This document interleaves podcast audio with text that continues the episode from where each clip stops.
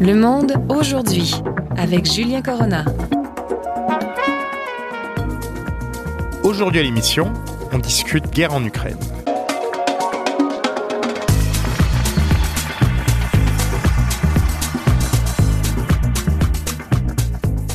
Bonjour à tous, un nouveau numéro du Monde d'aujourd'hui. On va discuter avec David Dubé, le chercheur en résidence à la chaire Raoul d'Endurance sur les questions de la Russie, des rapports entre la Russie et l'Occident et surtout les États-Unis, de la guerre en Ukraine.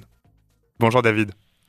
Salut. Donc je rappelle que tu es étudiant maintenant au doctorat en sciences politiques à l'Université de McGill. Tu es chercheur en résidence à l'Observatoire sur les États-Unis à la chaire Raoul d'Endurance et chercheur émergent au réseau d'analyse stratégique de l'Université du Québec à Montréal.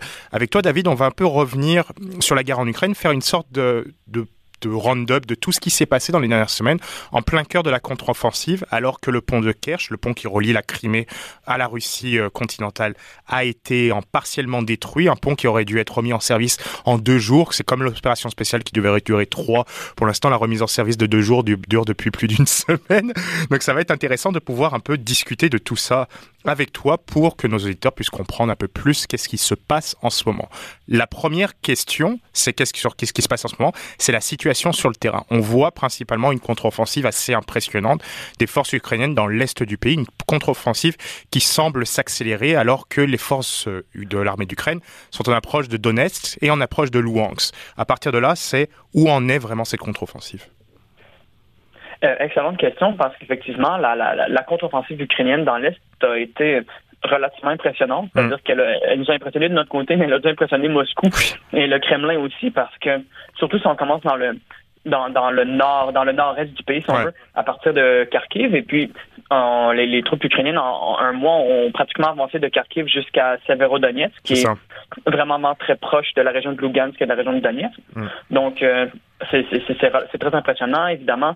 Euh, on a des, troupes qui sont beaucoup plus motivées, mm. qui sont bien armées, qui sont bien équipées, qui ont de l'expérience de combat mm. contre des, des, troupes russes qui sont mal équipées, qui n'ont pas nécessairement d'expérience de combat, puis qui ont le, moral le moral à terre finalement. Et moral à terre. Et moral à terre. Je voyais un peu, je sais pas si tu as pu voir ce genre de choses. Je voyais un peu sur Twitter. Bah après on sait jamais euh, qu'est-ce que c'est, mais selon des informateurs de l'armée ukrainienne, on a quand même eu des rébellions dans la dans la proche de Severodonetsk de différentes unités ukrainiennes qui en sont même allés à tuer leur major qui s'occupe de leur unité, qui leur demandait de pousser l'offensive pour contrer la contre-offensive ukrainienne. Et ces derniers ont préféré tuer leur major pour désobéir et ensuite se rendre à l'armée ukrainienne. Donc c'est l'exemple parfait de morale russe à zéro. Ben oui, de toute façon, on, voit des, des les fameuses vidéos euh, TikTok, Instagram, euh, Twitter qui sortent de, de soldats russes qui se rendent, de soldats russes qui se font nourrir ou qui se font euh, traiter un peu hmm. aux petits oignons par, par, par, la population ukrainienne parce qu'ils ont décidé de déserter. Donc ça aussi, c'est peut-être une certaine, d'une certaine façon, une visualisation de, de cette démoralisation. Hmm. Puis ça, ça ben, si, si, on veut, il y a des bonnes chances que ça, ça s'en vienne aussi dans le sud-est, quand on parle de Kherson, de la Crimée, puis d'aller peut-être jusqu'à Mariupol. Là, évidemment, on hmm. extrapole parce que les troupes ukrainiennes avancent euh, assez fortement. À pas de, assez fortement, mais à pas de tortue en même temps vers Kherson. C'est difficile, c'est très fortifié. Euh, c'est très miné. Oui, exact. Et puis les, Russes ont quand même une bonne ligne d'approvisionnement, plus que Kherson. Hmm. C'est la porte d'entrée vers la péninsule de la Crimée. C'est ça. Euh, c'est connecté à la Russie. Bon, j'étais connecté jusqu'à il y a quelques jours parce que le, pont de Kerch, le pont de Kerch est un petit peu moins connecté aujourd'hui. Mais tout de même, c'est. Bah, je voyais, je voyais un peu la ligne d'attente, le temps d'attente pour que des pour que des camions traversent le pont. On est rendu à quatre jours. la, Russie avait annoncé que deux jours après la bombe, le pont était pleinement opérationnel. Donc là aussi, c'est encore un échec de la propagande russe depuis le début du conflit. Mais au niveau du sud, on voit même aussi des bombardements euh, ukrainiens qui commencent de plus en plus à être forts sur la région de Melitopol. Melitopol qui avait été une des premières grandes villes du sud à être capturée par l'armée russe et qui est aussi un point de convergence pour les lignes de ravitaillement dans l'est, dans la nouvelle Russie, telle qu'est la Novorossia, telle qu'elle est appelée par les propagandistes russes. Euh, donc ça, ça montre. Est-ce que la Russie pour toi, quand on voit la situation dans l'Est et dans le Sud, va pouvoir réussir à monter une défense efficace à l'approche de l'hiver, vu que l'Ukraine attaque à ce point-là et en plus obtient maintenant des nouveaux armements, des nouveaux systèmes de défense et est bien mieux équipé pour commencer l'hiver? Ben évidemment, c'est une, question stratégique super importante. C'est-à-dire que la Russie doit idéalement fortifier davantage qu'elle a au sud parce que son fameux pont terrestre, c'est ce qui nous permet de connecter le Donbass à la Crimée puis d'avoir cet avantage stratégique-là. Hmm. C'est évidemment plus important que Kharkiv, même si Kharkiv, c'est la deuxième ville en importance. Bon, la population, c'est bien, mais on n'est pas capable de la contrôler. On l'a vu, les Russes sont pas capables de contrôler les régions pro-ukrainiennes. Même s'ils occupent le territoire, ben il y, a des rébellions, les gens quittent. Donc, hmm. à quoi ça sert si on doit tout bombarder que d'occuper ces territoires-là? Hmm. Et puis, c'est un peu la même chose là. Euh, au, sud, si on est incapable de, s'approvisionner correctement, si ça prend quatre jours pour faire traverser un camion et qu'on doit passer par un par un traversier, euh, ça, rallonge ça parce que l'Ukraine, de leur côté, eux, les lignes ne sont pas coupées, hmm. ils sont approvisionnés encore plus avec du meilleur équipement. Puis euh, Volodymyr Zelensky a fait une demande qui semble être reçu positivement par Washington pour avoir davantage d'armement euh, en antiaérien puis anti, euh, anti-missiles en fait parce qu'ils ont réussi à euh, arrêter pratiquement de la moitié des frappes de missiles. Du, du début de semaine, oui. Oui, exactement. Donc, avec plus d'équipement, ben, il y, a potentiellement plus de chances pour pouvoir ralentir ces attaques de missiles-là euh, de la part de la Russie. Et surtout, là, hier a été annoncé, Macron, Emmanuel Macron avait une interview à la télé française avec la chaîne France 2, où il expliquait qu'il va envoyer des, les canons d'artillerie César, euh, une grande commande de camions d'artillerie, un grand don de camions d'artillerie César euh, à l'Ukraine. Ces camions d'artillerie sont utilisés depuis quelques semaines sur les lignes ukrainiennes pour permettre de pousser les contre-offensives, et ce sont de la contre-offensive ukrainienne, et ces canons parmi ont permis aussi à l'Ukraine de commencer la grande percée qui est en cours sur Kherson la semaine dernière, en pilonnant de manière intensive les lignes fortifiées russes. Donc avoir ce genre d'éléments peut, peut permettre à l'Ukraine, dans le cadre de la contre-offensive, de pouvoir reprendre le contrôle de son territoire. Et c'est aussi c'est le genre d'armement que l'Occident préfère donner, car plus c'est des armements qui permettraient d'attaquer le territoire russe, et on ne veut pas aller jusque-là pour le moment. Tout à fait. Il y a toujours ce risque-là, évidemment. on, se rappelle, que Vladimir Poutine avait été un petit peu, euh, un petit peu fâché, c'est-à-dire quand la Crimée avait commencé à recevoir, euh, des bombes. à recevoir des, des, des, bombes, des tirs. Puis on avait même vu sur Twitter des, des, Ukrainiens dire à leur ancien président, euh, Viktor Yanukovych, tu sais, si nos missiles se rendent jusqu'en Crimée, ça pourrait se rendre jusqu'à Rostov-sur-le-Don. Alors peut-être faire attention à toi, hmm. parce que c'était exilé dans cette région-là qui est pas très loin de la Crimée. d'un point de vue géographique. Donc, évidemment, ça, ça avait emmené euh, une certaine euh, hausse des tensions de Vladimir Poutine dire bon ça c'est de l'équipement de l'Occident qui vous permet de faire hmm. ça. Arrêtez de dire que vous ne que, vous n'êtes pas impliqué. Vous êtes impliqué dans le conflit. Hmm. puis on, le voit dans les derniers jours les dernières semaines il y a une certaine escalade des tensions de la violence. Euh, la Russie lance des, des missiles mais c'est pas c'est pas vraiment stratégique d'un point de vue euh, stratégique. C'est pour faire peur. Exactement. La vie, la vie à Kiev était revenue relativement dans un contexte de guerre, évidemment. Hmm. À la normale, on pouvait faire ces choses. On manquait plus nécessairement d'électricité et tout. Et puis on est revenu à l'étape où fermez vos lumières, cachez-vous dans un bunker, cachez-vous dans, en dessous d'une table ou quelque chose parce hmm. qu'il y, y, a les alarmes, les tirs de missiles et on ne sait pas si ça va frapper le Parlement, une université, une garderie ou bien au milieu de la route. Oui, et au niveau de la mobilisation, au niveau de l'escalade, on voit un peu une sorte, à la suite de ces tirs de missiles, une sorte de, de contentement, même de joie dans les médias de, propagande russe et dans les différents milieux euh, guerriers de l'opinion russe, tels les Kadyrov et autres personnes qui sont à la droite de Vladimir Poutine. Et ça permet un peu de discuter de quelle est l'influence de ces personnes et aussi de ces médias, parce que on en parle peu dans les, euh, dans les médias francophones. Les médias américains, mais par exemple, je prends l'exemple du Daily Beast ou de CNN, qui fait une sorte de veille des médias russes pour un peu analyser quel est le discours public qui est vendu aux Russes sur euh, cette invasion. Quelle est un peu cette influence dans le cadre de la propagande en cours, parce que la Russie perd en ce moment énormément de terrain, hein, en plein échec pour sa guerre, mais à côté, on vend la violence, on vend la violence comme une joie, comme une à célébrer face à la population ukrainienne. Donc, quelle est un peu l'influence de tout ça? Évidemment, avant la guerre, c'était quand même plus efficace. Il y avait plus de raisons pour la population russe de croire leur État, de croire le président. Hmm. Maintenant, c'est beaucoup plus difficile.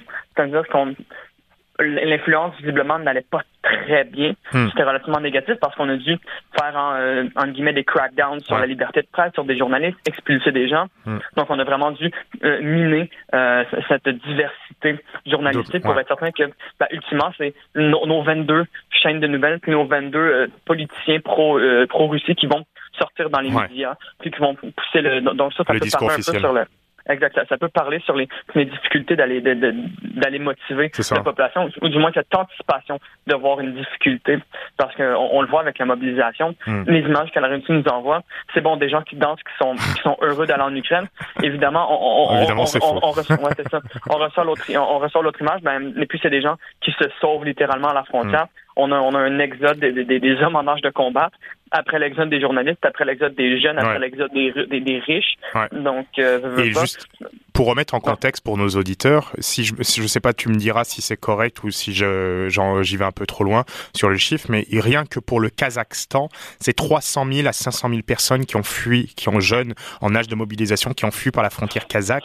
Il y en a eu énormément par la frontière géorgienne, énormément par la frontière finlandaise. Il y en a même qui sont allés jusqu'en Mongolie pour fuir, pour aller jusqu'en Mongolie, enfin prendre un avion à Ulaanbaatar pour pouvoir partir le plus loin possible de la Russie. 200 000 personnes à la frontière mongolienne.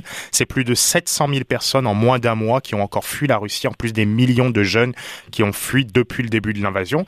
Donc au-delà de l'échec à mobiliser, c'est aussi une fuite de cerveau et de personnes qui pourraient aider la Russie à se reconstruire, à même retrouver un semblant de vitalité étatique à la suite de ce conflit, quand tout ça sera terminé, qui sont partis du pays.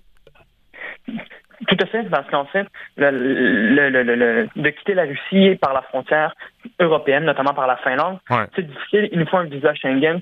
Avec un visa Schengen, c'est bon, on a, on a un statut de, de migrant le touristique et tout, donc c'est hmm. plus, plus difficile si on rentre de cette façon-là.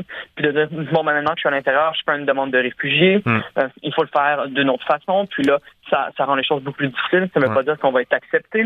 Euh, la frontière géorgienne, c'est saturé. La Géorgie est relativement saturée. Donc, il y a beaucoup de gens qui vont passer par là pour aller, par exemple, en Turquie. Hmm. Évidemment, la Géorgie supporte l'Ukraine. Il, y a un certain sentiment russophobe, c'est-à-dire, bon, euh, la, la, Géorgie, historiquement, pas la meilleure relation avec la Russie non plus.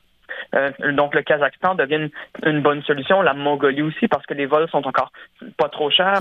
Comme tu l'as dit, l'exode des cerveaux, c'est évidemment c'est pas, pas les, les, plus pauvres, c'est pas les, les, personnes âgées, hmm. c'est pas les personnes trop de régions, c'est les personnes des grands centres qui ont les moyens de, de, se sauver, de quitter. Hmm. Donc c'est l'élite économique, l'élite académique. C'est euh, euh, ces gens-là, finalement, que, que, la Russie voulait retenir depuis les 30 dernières années, qu'elle perd encore une fois. Qu'elle perd encore une fois, et alors que la, la, population du pays est extrêmement vieillissante, et la population, la population extrêmement vieillissante, c'est la majorité russe. Ce ne sont pas les minorités ethniques. Ce qui nous amène à aux questions liées à la mobilisation et l'escalade en cours du fait de cette mobilisation. On voit une mobilisation fortement concentrée dans les régions à minorité ethnique, comme le Daghestan, comme la Bouriatie, qui est la région à, minorité, à majorité mongole, toutes ces régions-là, beaucoup vont accuser un peu que cette mobilisation est en fait un nettoyage ethnique déguisé, mais ce sont aussi des personnes qui sont encore moins motivées que les Russes à, vouloir aller au combat et qui, à terme, qui pourraient aussi provoquer énormément de problèmes pour la Russie à l'interne. Mais pour l'instant, c'est du problème retardé car on ne mobilise pas aussi les jeunes Russes comme il faut pour, euh, en grand nombre pour pouvoir aider au combat. Qu'est-ce que tu penses de tous ces éléments? Ben, évidemment, ce sont les, les, les minorités ethnoculturelles en Russie s'identifie zéro moins une barre euh, à l'État russe à cette guerre-là. Donc évidemment, on, peut bien on peut, on peut dire que c'est un moyen de, de, peut-être les mettre au pas ou finalement de de dominer, d'assurer notre domination sur sur certaines régions qui ont euh, à tendance plus sécessionniste, mm. parce qu'on peut juste penser au Daghestan et à la Tchétchénie, comment ça a été difficile et meurtrier de les garder au pas. Euh, puis de garder dans la fédération.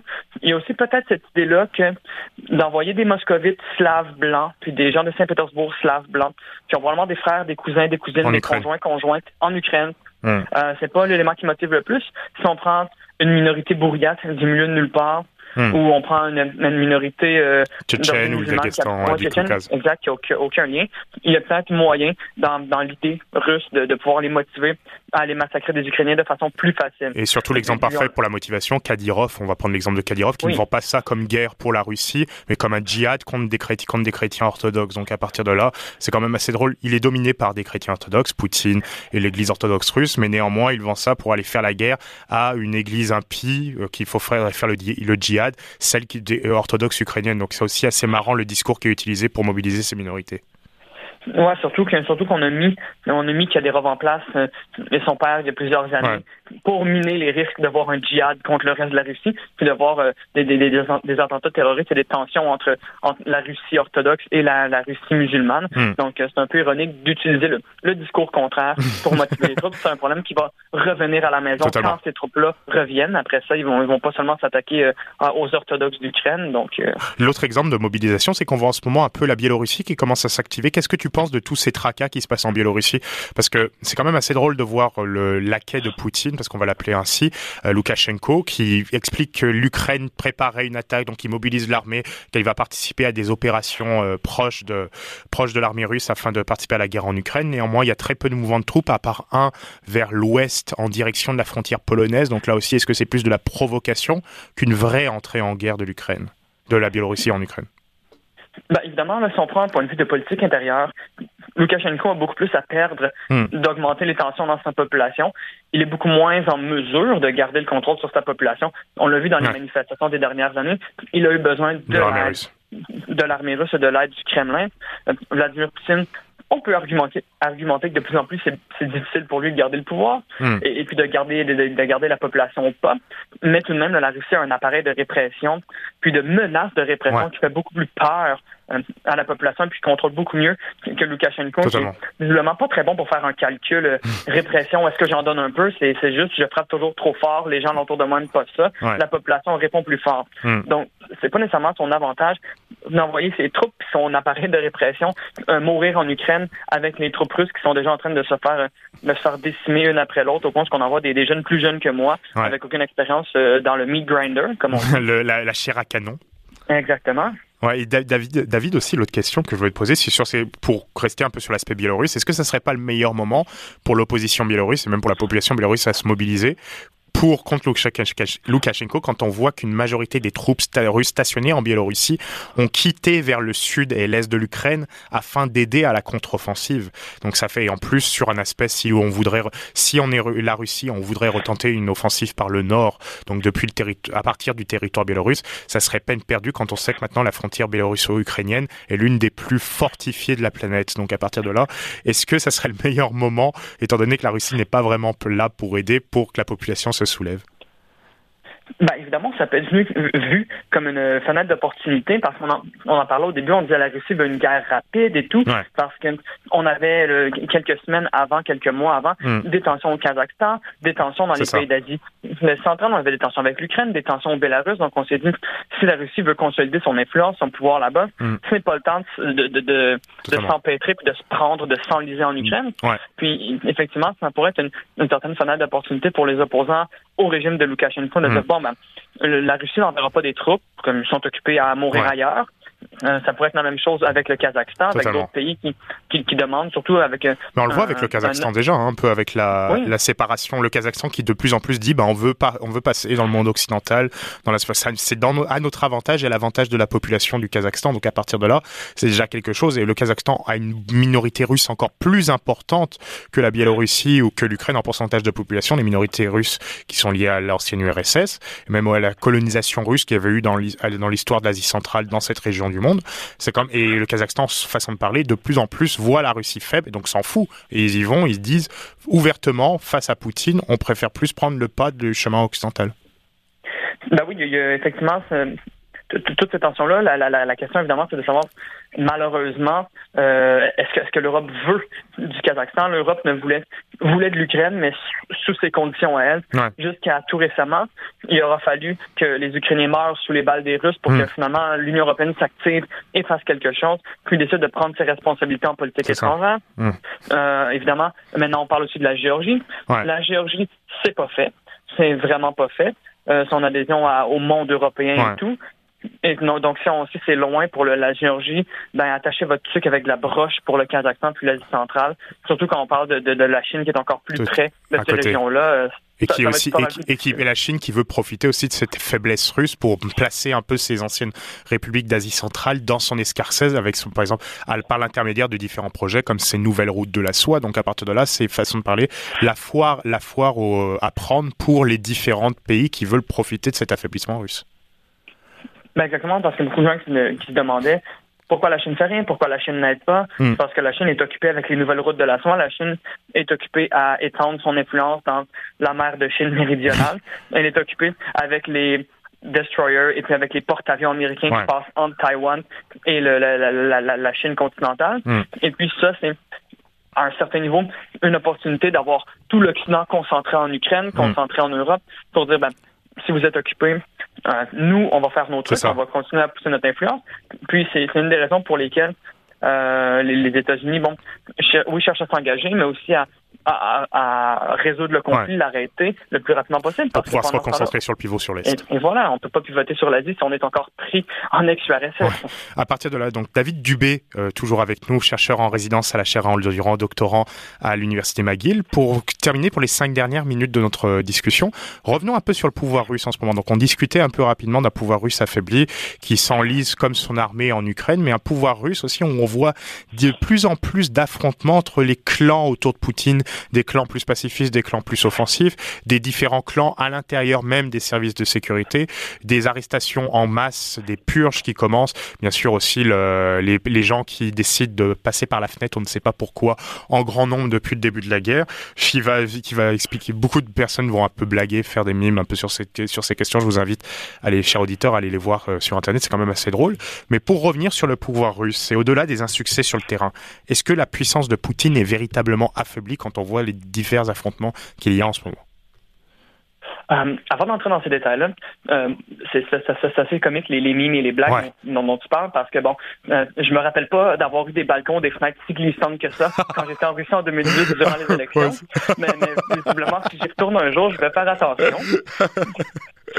mais, oui. Euh, pareil à Saint-Pétersbourg, j'avais pu il y a quelques années aller à Saint-Pétersbourg euh, pour un, différents colloques et tout. C'était assez euh, pareil. Je, je, me suis dit mais c'est pas aussi glissant. Il n'y a pas de, il y a pas de problème. Normalement c'est tout, c'est tout lisse. C'est lisse certes, mais j'ai jamais eu de problème à me mettre proche du fenêtre, avoir peur pour ma vie. non, non, la, la, défenestration risque d'être un enjeu électoral des prochaines élections présidentielles. Donc il va falloir faire attention avec ça. Mais bon, blague, blague à part, oui, il y, a, effectivement quand on on pense à l'affaiblissement du pouvoir. Euh, ben oui, ça peut créer. Euh, bon, Poutine a de la difficulté quand même à, contrôler une part de sa population, mais il y en a beaucoup qui, au lieu de, décider de, bon, de combattre ce pouvoir-là, parce que ça fait longtemps qu'on le fait, hmm. ça fait longtemps qu'on est démotivé, que ça, ça, fait mal un coup de matraque, ouais. 300 coups de matraque, ben, il y a beaucoup de gens qui, quittent en ce moment. Ça, c'est des, des, militants euh, anti-Poutine qui sont qui sont plus là pour combattre. Hmm. Somme toute, ça veut pas dire que on perd complètement une fenêtre d'opportunité. Une guerre en Ukraine qui s'enlise, euh, des élites un peu plus anti-Poutine. Hmm. Un Vladimir Poutine qui a de la misère à, calculer sa réponse, à savoir est-ce que je fais des concessions, est-ce que je fais de la répression. Ben ça, ça peut, euh, ça peut vraiment miner les capacités d'un dirigeant autocrate à, finalement être en mesure de garder son régime. Ça peut ouvrir la porte à des contestations assez importantes pour le tasser ou emmener certaines réformes du pouvoir. Et on voit une recherche un peu en ce moment de différents une recherche de plus en plus active de coupables, mais en, en sanctifiant quand même Poutine sur le côté. Si on va, Poutine n'est pas le responsable, ce serait l'armée, les mobilisateurs qui se trompent, euh, les médias occidentaux, les agents de l'étranger, le prix Nobel de la paix même, etc. Mais jamais Poutine qui n'est euh, qui est mis. Poutine même on pris pour lui. L'exemple parfait, c'est la semaine dernière l'homélie du euh, patriarche de Russie Kirill, qui est un ancien du FSB, chose assez drôle à dire, qui explique qui, explique qui expliquait qu'il fallait prier pour la santé de Poutine et son succès continue en Ukraine. Donc à partir de là, c'est tout le monde est coupable sauf Vladimir Poutine. Est-ce que c'est une bonne position pour une société russe qui de plus en plus voit, malgré la propagande, euh, que ça ne marche pas, que tout ne marche pas et que même ils sont en train de s'effondrer. Ben évidemment, c'est une stratégie surtout pour arrêter de perdre l'appui de peut-être les de, cette minorité ou majorité là, de, de personnes qui n'utilisent que la télévision et la radio, c'est-à-dire euh, majoritairement les gens qui sont plus vieux que mes parents, euh, qui mettent l'âge de la retraite. Donc, euh, évidemment, c'est les gens qui ont connu l'Union soviétique, c'est les gens qui n'ont pas Internet, pas de cellulaire.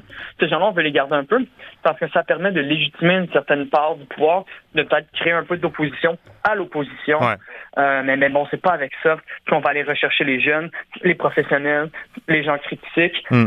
puis on, on, voit même évidemment des personnes peut-être euh, dans les dans les 35 à 55 ans qui supportaient le régime en se disant bon historiquement ils nous ont aidés à nous développer économiquement même si c'était autoritaire. Ben maintenant ce compromis-là ne fonctionne plus. C'est ça. déjà depuis 10 ans. Puis en plus on essaie de, de, mousser des mensonges. Puis on voit que nos enfants s'en vont au front. Des fois ne reviennent pas. Hmm. euh, donc euh, donc c'est vraiment une nouvelle une nouvelle tendance. En fait c'est du jamais vu dans cette nouvelle génération de, de, de de Russes, en fait, on n'a jamais connu ce genre de conflit-là euh, à cette, cette envergure-là. On n'a jamais eu à payer la facture euh, humaine, économique euh, et, sociale, finalement, d'avoir à s'impliquer comme ça dans un conflit. Et donc la dernière question, c'est à quel niveau ou plutôt à quel moment cette mobilisation et plutôt l'échec qui commence à apparaître de cette mobilisation, surtout quand on voit donc le manque de soutien, le manque d'équipement, le manque de moyens financiers, le manque de moyens militaires, la réutilisation d'armes qui normalement ont été décommissionnées il y a plus de 30 ou 40 ans, juste parce que l'industrie de l'armement ne suit même pas pour pouvoir équiper les soldats et équiper les, les mobiliser. Donc à quel moment tu penses que tous ces éléments-là pourraient avoir un effet qui serait vraiment pleinement contre-productif et mener peut-être à Poutine qui rechercherait des concessions, arrêterait de faire le bouli en disant que si vous m'attaquez ou si vous me touchez, c'est bombe nucléaire. Ben, évidemment, là, je, je pense pas qu'il y a un moment où on, va se rendre à, avoir des troupes il faut se rappeler, la, conscription en ce moment, c'est des, oui, il y a des gens plus âgés, euh, mais bon, c'est quand même des gens qui sont pas entraînés. Hmm. Sinon, c'est des gens euh, fraîchement sortis de l'école secondaire, qui rentrent à l'université. Ils, sont, ils ont 6, 7, 8 ans de moins que moi. Euh, des fois, on n'a pas d'équipement pour eux. Quand on en a, ils savent pas comment l'utiliser. Ils n'ont pas de morale, pas de motivation parce que la plupart sont informés, voient ce qui se passe à l'extérieur aussi, hmm. voient que finalement, ils sont pas là pour libérer, ils sont là pour massacrer, pour occuper. C'est ça. Euh, on veut, on, veut pas d'eux. L'État veut pas vraiment d'eux non plus. Ils veulent juste utiliser leurs bras, leur, leur, capacité humaine à, à tirer d'autres êtres humains.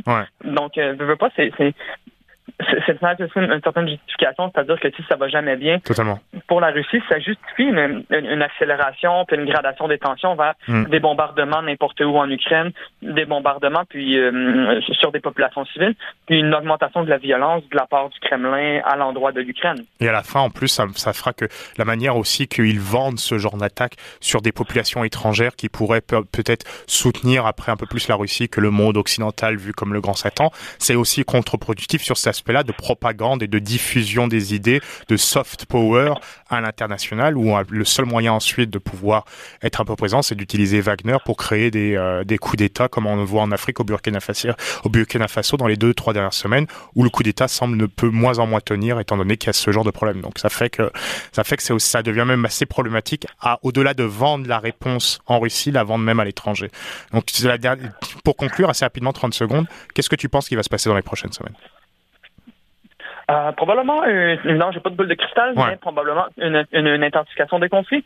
On a vu la Russie promettre une augmentation de la violence, une augmentation de la réponse mm. russe face au bombardement du pont de Kerch et puis à l'offensive euh, plus agressive, plus rapide de l'Ukraine. Ça s'est traduit dans les derniers jours par des bombardements sur des positions civiles, beaucoup plus de violence. Euh, un comportement un peu erratique finalement de la part de, la part de la Russie. Ça augure nécessairement pas bien, mais ça va demander un, concert entre l'Ukraine, l'Europe les, les, les États-Unis, maintenant l'Occident et l'Ukraine, si on donne une réponse, euh, donner une réponse conjointe qui, qui, est effective, qui va mm. permettre d'éviter le plus de morts plus d'aide, euh, de, de, population. Plus d'aide, peut-être plus de sanctions et donc une continuation de qu'est-ce qui se passe en ce moment, mais une escalade qui doit malheureusement répondre à l'escalade. Espérons que ça dure le moins longtemps possible. Merci beaucoup David Dubé d'avoir été avec nous ce midi. C'est toujours un plaisir de pouvoir discuter avec toi. Je rappelle que tu es chercheur en résidence à la chaire Raoul d'endurance, à l'Observatoire sur les États-Unis. Tu es étudiant en doctorat à McGill et que tu es donc spécialiste sur toutes ces questions de la Russie, des rapports entre la Russie et l'Occident. Et c'est toujours un plaisir de pouvoir te recevoir à l'émission. Merci beaucoup, David. Ben, merci beaucoup pour l'invitation. Merci à toi. C'est tout pour ce nouveau numéro de l'émission Le Monde d'aujourd'hui. Julien Corona au micro, comme d'habitude. On se retrouve la semaine prochaine pour un nouveau numéro consacré aux midterms. À la semaine prochaine.